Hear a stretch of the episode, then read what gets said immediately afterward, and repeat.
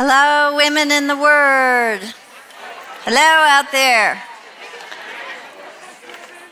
So good to see you today. I'm Lynn Kitchens. I'm happy to be here studying God's Word with you. Today we are looking at David's final song out of all of his 73 songs that we've been looking at some of those in the Psalms. David titled this psalm a song of praise, and um, it's the only one he gave this title out of all of his psalms. And someone described it as praise pitched in a high key. And I thought that is exactly right. It's perfect for Thanksgiving, isn't it, to be studying this right now? It's the crown jewel from, of praise it came from the heart of a king who lived his life running after the heart of his God. And because he did that, he has a lot to share with us. He is very specific about who God is, what God does, and he is calling us in this psalm to do the same thing to praise God, to see those things about God. But we can't do that unless our eyes are wide open. Um, Ted and I, my husband, we have a friend in the church who's a young husband and a father, and he was sharing with me recently that he is colorblind and what that's looked like in his life throughout his life. And like in elementary school, he, had, he could only pick up a crayon if it had a color written on the side of it. Didn't know what that was. Um, when he was an adult, he has just a few driving issues. He has a few issues at work. Um, but for the most part, um, oh, I thought this was funny. He talked about when he gets up and he lays his clothes out on the bed that he's going to wear that day. You know, that's another issue. And his wife will come in and go, up he goes, gets some different clothes. He told me, for the most part, being colorblind has not been an emotional issue for him. He's lived with it, he's, he's okay with it, except for one time when he was on a vacation with his wife and they went to California and they went to Big Sur. I don't know how many of you have been there to look at the ocean. It's really gorgeous there. And his wife was standing right next to him and she was so moved. And she kept saying how beautiful it was. And she kept saying how blue it was. And then she looked at her husband and said, Well, what do you see? And he looked out at all that beauty and said, I see brown. And tears came to his eyes. And he said that was an emotional moment for him. So even when we are not colorblind, sometimes that happens to us. We look out in this beautiful, colorful world with the realities of God everywhere, and sometimes it seems to look pretty brown to us. And then sometimes we might begin to th- think brown. And then we might begin to speak brown. And sort of like Winnie the Pooh's friend Eeyore. But our lips were made, created to speak the glories of who God is and what God does. And I think there's a lot of despair in the world today. And I think one of the culprits is this we are being told to look inside ourselves, look inside for our own truth, look inside for our own identity, look inside for our own happiness, look inside for our own strength. And David has the solution for us if you look at the top of your outline. When he said this, I would have despaired unless I had believed I would see the goodness of the Lord in the land of the living. Instead of looking inward for his truth, his strength, he was looking upward.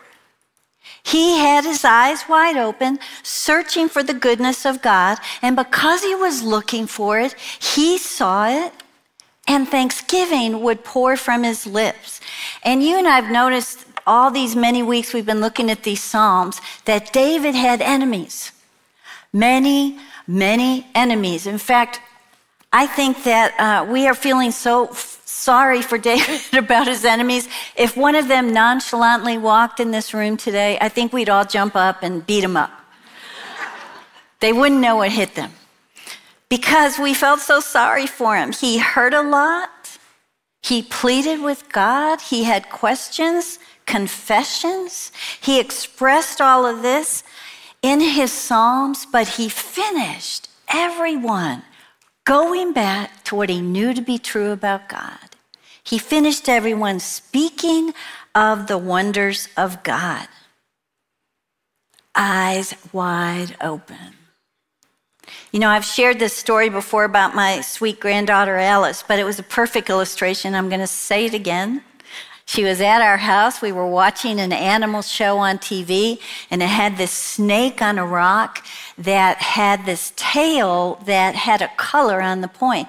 And this smart snake would lay on the rock and just wiggle the end of his tail. To a bird, it looked like a butterfly.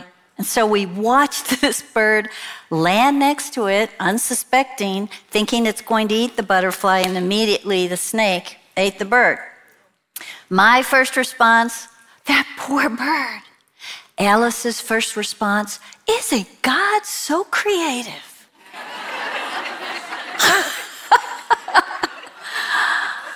wow, eyes wide open. How can we notice how good God is when we live in a world and often heartaches pursue us? Heartaches can be an enemy because they like to turn our eyes away from our loving God. So we have a lot we can learn from David from this psalm. The first thing is that we have to discipline our eyes. Look at verse 1. 145. I will extol you, my God and King, and bless your name forever and ever. Every day I will bless you and praise your name forever and ever. Great is the Lord greatly to be praised, and his greatness is unsearchable. Okay, so you and I know each new day for David had um, many hard things in it. We face some of the same things difficulties with family, friends, loss, health issues, betrayal. No matter what circumstances David's day contained, he was more for focused on the circumstances of who God is and what God does. He started each day with his eyes looking upward, and he was always overwhelmed by what he saw. We can tell the greatness of God filled David's heart, filled David's soul. And that's how he began his day. What a great way to do that. The very first thing he acknowledges in these verses is his relationship to God. It's a good place for us to begin when we're meeting with God to praise him. David knows he's God's king, but more importantly, he knows God is my king. And so he humbly positions himself in that kind of a relationship with God. That's how he begins his praise. We can remember that.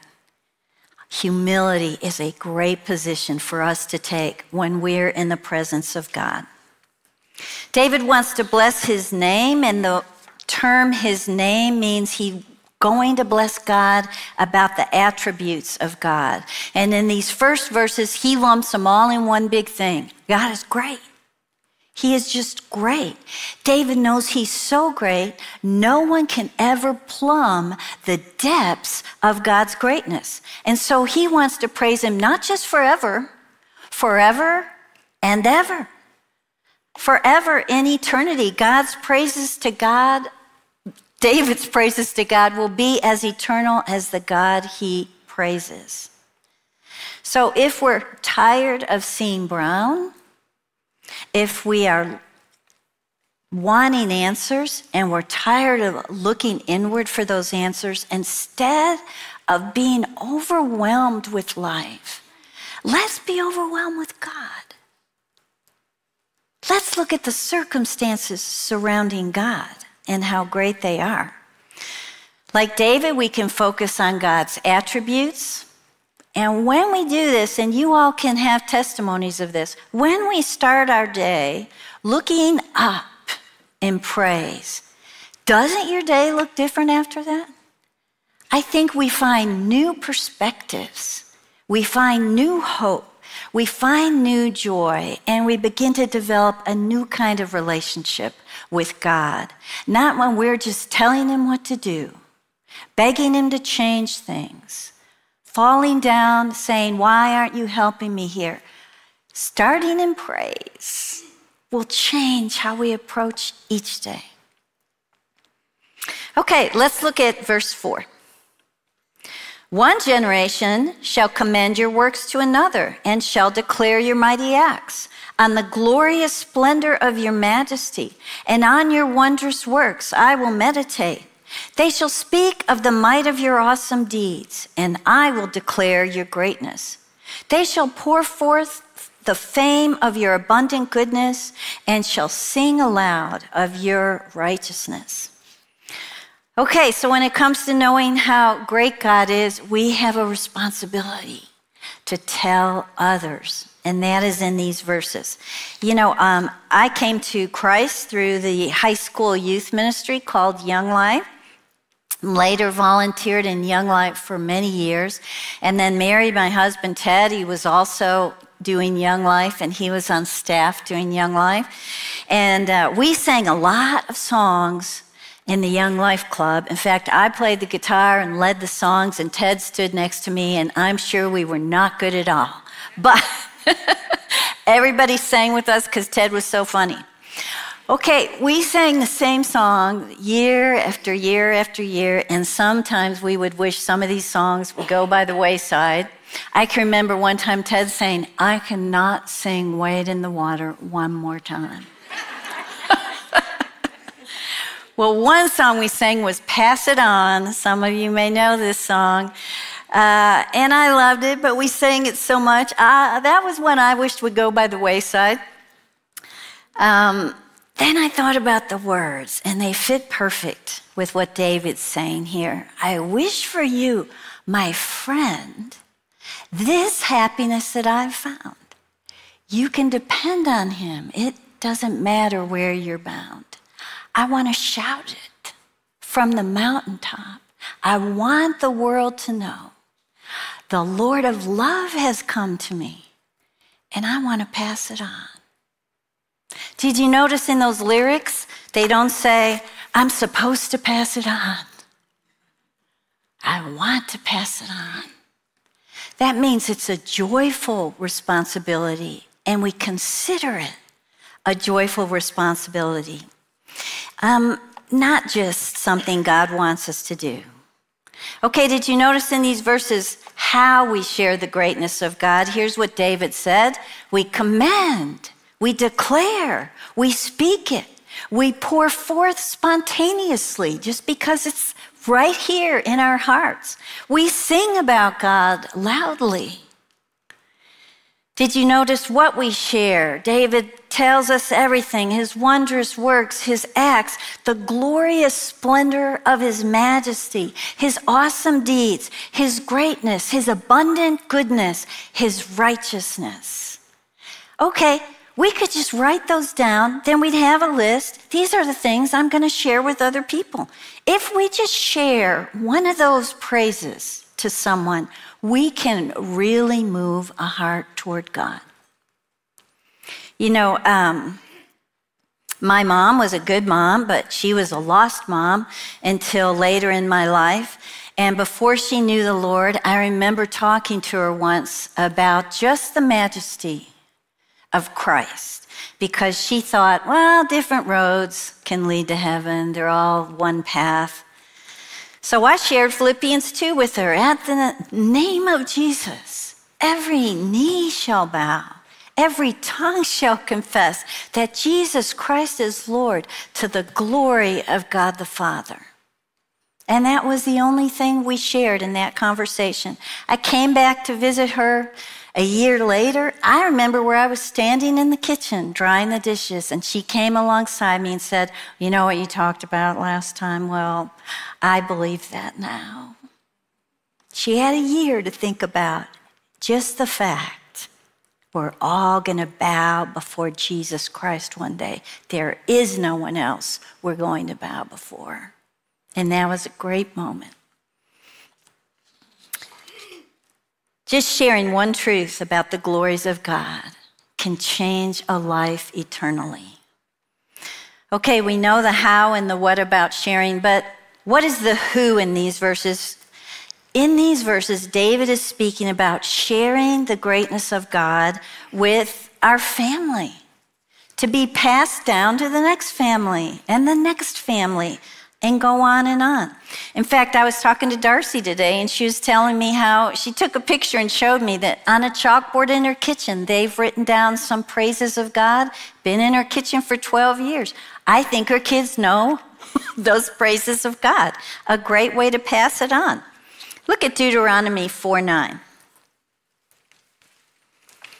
Only take care, keep your soul diligently, lest you forget the things your eyes have seen, and lest they depart from the heart, your heart, all the days of your life. Make them known to your children and your children's children. You know, a family has a lot of traditions. A greatest family tradition should be passing on praise to the next generation. God's wonders that happen within a family should not be permitted to just pass away in silence. That we didn't tell each other, that we didn't share. I love how this one author put it this way. He said, It isn't right that the goodness of the living God should be buried in the cemetery of silence or in the grave of ingratitude. Instead, every generation should contribute their God stories. And then the God stories will go from a chapter to a volume that generations can talk about as time goes by. You know, we know Israel's priests, they initiated praise and prepared for it um, in the temple, and yet they died. But guess what didn't die? The adoration continued because they had prepared the people for the adoration. That's our goal to carry on the name of the greatness of God, sharing what He's done for us. The other day, I had my little three year old grandson, Miles, and there's some great children's books out about God that are so helpful. And I was reading one of these children's books, and I wasn't at all considering talking about the Trinity, but this book was. and I was like, he's never going to. this very simple book. So I say the word Trinity, and I think, okay, I've got to say something. I've got to explain this to him. So I mentioned that God is God the Father and God the Son and God the Spirit. And Lil Miles said, So there's three gods? And, and of course, why wouldn't you think? I said, well, actually, it's just there are three persons in, in one God. And I looked at Miles and he goes, I think I blew his little mind. But books are one way we can continue praising God. How do we keep praise alive in our hearts enough that we want to pass it on? If we look at David in these verses, we see in verse 5, first he's meditating on the wondrous works of God. And then in verse 6, he declares, he comes away from his meditation declaring what he learned about God in his time with him. So David maintains that attitude of praise through meditation and declaration. Okay, meditation today not happening. Nobody's comfortable anymore without a screen or a sound or a voice or a person. It means you get away from everything. You're alone by yourself. You have no sound. You don't have a phone. You don't have music playing. It's just you and God. And you're thinking about His greatness. And He's telling you more about how great He is. Then we get up and we declare that praise to others. And guess what? There is power in the praise we share about God because His Holy Spirit manifests itself in the midst of our praise. We don't have to be the power. The power will be in the praise from God's Spirit. And our family will be blessed by the words we share with them. So we focus our eyes on the mighty works of God, that's meditation, and then we're eager to share what we learn, that's declaration. Okay, let's look at verse 8. The Lord is gracious and merciful, slow to anger, and abounding in steadfast love. The Lord is good to all, and his mercy is over all that he has made. So the last verses were more about what God does, pointing to his greatness. And David's thankful testimony right here is about who God is, the nature of God. And this list of God's attributes, God himself had shared with Moses many years earlier. Remember when he was on the top of Mount Sinai one day and he was standing in the cleft of a rock and the glory of God was passing by?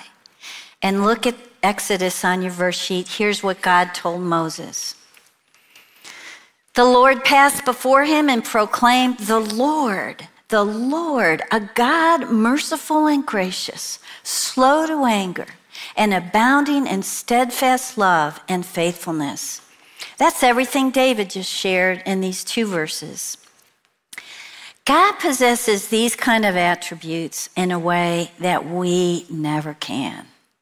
We might see these words and think, yeah, yeah, that was a merciful thing to do. We can never have the mercy of God. They are so deep and so amazing. His words, His ways, His promises, His purposes for our lives are based on the foundation of His faithfulness, His love, His grace, and His mercy. Every single day when we get up, we are facing the benefits of having that kind of God in our lives. Never can we sin so greatly that the nature of God changes and rises up against us. His mercy is greater than our sin. Look at Hebrews 4.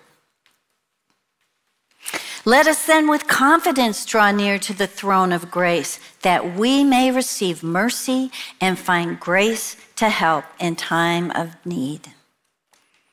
Okay, what about God being slow to anger? That's listed here as well. It is because God is slow to anger that we obtained our salvation. And it is because God is slow to anger that we maintain our salvation. We were far from God before we knew Him. We were um, ignoring His grace or declining His grace. He was long suffering and was patient with us. As believers, you and I wander from Him at times. And guess what? He is waiting for us because He's merciful and long suffering and slow to anger. And more than just waiting for us, He is coming for us. Coming for us. You know, many years ago, Christ Chapel did a children's musical called We Like Sheep. It was great. In this musical, there's one sheep that strays away from the shepherd and from the rest of the flock. My daughter Cassie wanted that part very badly. she wanted the opportunity to be bad. She told me this. And of course, in the play, they called it bad. That was her. So at the end of the musical, the shepherd goes out looking for Cassie, the lost sheep, and she is way at the back of the church. And he scooped her up in his arms, the shepherd and walked up the center aisle of the church all the way, and we watched it all the way till he got on the stage and set her down, the lost sheep, with all the rest of God's flock. And it was actually a very moving visual to watch. And I remember thinking in my heart, that is what God's going to do for Cassie the rest of her life. Because that's what He does for you and me. Every time we stray, He searches for us and brings us back into that relationship with Him. Look at what Ezekiel says. God says, I myself will be the shepherd of my sheep, and I myself will make them lie down, declares the Lord God. I will seek the lost. I will bring back the strayed. I will bind up the injured, and I will strengthen the weak. And then, how can we describe God's steadfast love? I just say we can't. We can't understand the depth of his love. Um, but when we look at his son, we can witness it. John 3:16 on your verse sheet tells us for God so loved the world that he gave his only son. Whoever believes in him should not perish, but have everlasting life. For God didn't send his son into the world to condemn the world, but that in order that the world might be saved through him. That's the love of God. I love the hymn, Oh, the deep, deep love of Jesus. Vast, unmeasured, boundless, free, rolling as a mighty ocean in its fullness over me. That's the love of Jesus and God in our lives. So, like Moses, every day we have the privilege of standing in the cleft of the rock to view the unchanging nature of God passing through every single day that we live on this earth. And the indescribable nature of God we recognize means indescribable blessings for his children. You know, I was at my daughter Cassie's house real recently, and my same granddaughter Alice was in the kitchen. She was playing with something on the kitchen floor, and I looked close at it, and it was a gold charm bracelet. And I thought, oh, where'd you, where'd you get that, Alice? And she goes, oh, Nani gave it to mommy. So that would be my mom gave it to Cassie at some time. And I started looking closer at it and I started recognizing it in my mom's jewelry box. And I knew that that was a pure gold charm bracelet that had been passed down from someone else in her life. It was very vintage. And I thought, man, I don't know, that bracelet might be worth a little more than just playing with it on the kitchen floor. so we were going somewhere, Cassie and I, and we got in the car and I kind of mentioned my thoughts about it. And so Cassie said, Well, let me just look up one of these charms, one of the gold charms. And she Googled vintage gold charms and it pulled it up and it was worth between $800 and $1,000. And there it is, a whole bracelet of these. And so, you know, we both sort of agreed, not really a play toy. Uh, little did Alice or Cassie know that they possessed such a precious gift. Often, as God's children, we have the privilege of living this life, experiencing the gifts of the nature of our God, and we maybe don't even recognize how precious they are. They are a treasure. They fill our lives and make them beautiful. You know, think about other religions that are false religions in the world. Consider the nature of their gods. What are their followers like? They live in fear. They live with guilt. They feel alone. They feel scared. God's grace and mercy, His patience, His steadfast love. We don't have to feel any of those things we get to feel the joy of having a relationship with the one true living God. And we must open our eyes in praise. Look at verse 10. All your works shall give thanks to you, O Lord, and all your saints shall bless you. They shall speak of the glory of your kingdom and tell of your power to make known to the children of man your mighty deeds and the glorious splendor of your kingdom. Your kingdom is an everlasting kingdom, and your dominion endures throughout all generations. And some translations have one more verse there the Lord is faithful in all his words and kind in all his works. Okay, so David is speaking again about witnessing to others about who God is. And who is it that points out the greatness of God in these verses? First, it's the works of God. All that God has made, they bear the marks of his wonder. Creation, in all its depth and its height is a manifestation that's beautiful of God's Spirit. But without God, the same world was dark and dead. Without God's Spirit in our lives, we were dark and dead in our sins.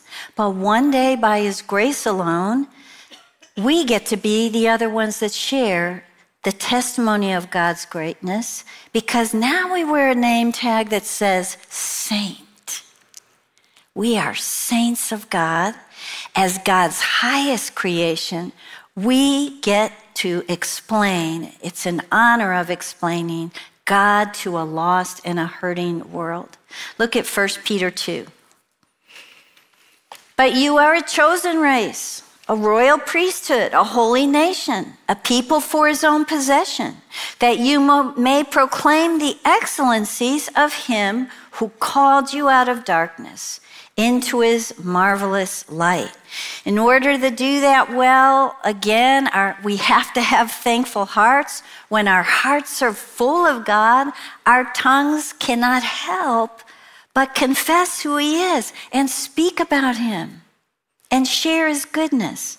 So, in these verses, David gives us our marching orders. First, he says, You will speak of the glories of God's kingdom.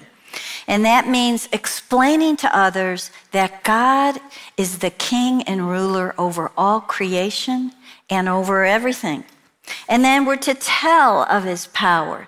And that means we're to tell that it's God alone, it's God's power alone that supports this kingdom that he has created, and we are part of that. And then we are to make known God's mighty deeds and how glorious he is. I have a friend who had some coworkers, and they all worked together. And um, my friend knew the Lord, but these other few coworkers didn't. Uh, they didn't understand a real relationship with God. But at times, different times, they would decide they would give up certain things to get in God's good standing. And one of them said to my friend, Hey, how come you don't ever do that? You look religious. Why don't you give up something? And, and my friend was able to say, I don't need to give up something to earn God's favor. Jesus gave up his life for me. She told the coworker, I live under the grace of God. It's not about works of mine that make God happy. And it was so neat. The woman listened to her and went on her way. And years later, they hadn't seen each other. Even she received a letter from that woman saying, When you talked about the grace of God, a seed began to grow in my heart, and I have come to accept Jesus as my Savior. When God is alive in our hearts, like it was in my friend, what can keep us from sharing the truths of God to others? We are to be looking for the hopeless people God has put in our lives. Thanksgiving's a good time to look around at the Thanksgiving table. Who needs the hope of God? And we share that hope with the hopeless people God's put around us. David's final praises are about our needs and God's provision, that God is always caring for us, always caring for us. We don't think He's caring for us, He can't help but care for us. That's who He is. So, remembering his promise of provision, when we believe that, then we will find strength when trials come our way. Look at verse 14. The Lord upholds all who are falling, and he raises up all who are bowed down. And the wording here describes um, ongoing acts of God, continual help for the needy. And if you notice, God reverses the way the world treats people. God holds down the lofty and raises up the lowly in these verses. In David's day, the same people that sang this psalm we're studying also were singing some of David's lament songs. We have to do that as well. But when we discipline ourselves to praise God at that time when we're most hurting, it will bring up strength that carries us through our pain. And it's saying to God, I know, I know you've got this. Praising Him in our pain. Here's what these verses tell us when we are falling, God is holding. When we are bowed down and our heart is bowed low, God is raising. Remember, He is our caring shepherd. He makes us lie down in green pastures. He leads us to still waters. He restores our very soul. Look at verse 15. The eyes of all look to you you give them their food in due season. You open your hand. You satisfy the desire of everything. So, as God's children, we fix our gaze, we lift our eyes up on Him to give us what we need. All creation does that. And when we look up, we see God's hands of grace. And they are like this, which means it's easy to receive things from him. And they are like this, which means they are filled, and he's liberal with the good things that he wants to give us. Fact, I read this man wrote this in 1883. It shows you how God doesn't change. He wrote this God is about your path. God is about your bed. Is this a God of who to be suspicious? Is this a God to mistrust? Move past from what is unclear in God's dealings to what is clear. His tender mercies are over all his works. I love that. But we have to look to God to notice his hands are open. Let's look at verse 17. The Lord is righteous in all his ways and kind in all his works. He's near to all who call on him, to all who call on him in truth. He fulfills the desires of those who fear him. He also hears their cries and saves them. Okay, so in these verses, we hear he's near us, he fulfills our desires, he hears our cries, and he saves us.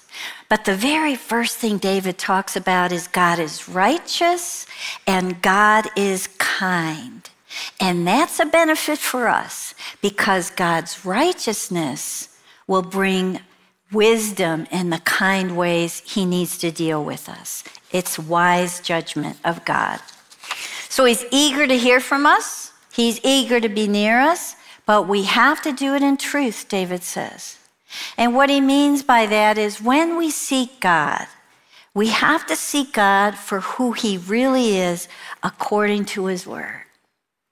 And lots of people call on God in ways that he hasn't revealed himself. This is called the God of their own imagination. And these people will be sorely disappointed about their lives and their needs, not knowing a true God people seek their own will. They create a God of their own will. Those who call on God in truth, they seek the holy will of their Father. And he says, well, then he hears us and we are saved. What are we saved from? We are saved from the futility of pursuing our own foolish will. When we pursue God in truth, we are saved because we are living in the fullness of His will for our lives, with Him at our side. Look at 1 John 5. This is the confidence we have toward Him. If we ask anything according to His will, He hears us. And if we know that He hears us in whatever we ask, we know that we have the request that we have asked of Him. Okay, in case we think God's mercy overrides God's justice, David ends the psalm declaring the fate of those who refuse to acknowledge God compared to those who do acknowledge God. Let's look at verse 20. The Lord preserves all who love him, but all the wicked he will destroy. My mouth will speak the praise of the Lord and let all flesh bless his holy name forever and ever. All flesh. We were created to bless God. And those who choose to walk through life with their eyes closed to the wonders of God will also face death apart from the wonders of God. But David says those who choose to live life wide open eyes, noticing and seeing God's greatness. God will preserve, and those people will spend eternity seeing more wonders than we could ever imagine. Great is the Lord, greatly to be praised. Let's pray. Right now, Father, this whole group of wonderful women are praising your name because we know your word's true. We know it's been true in our lives, and we know one day we will see you face to face, and it will be true for all eternity. And because of that, we give you our praise.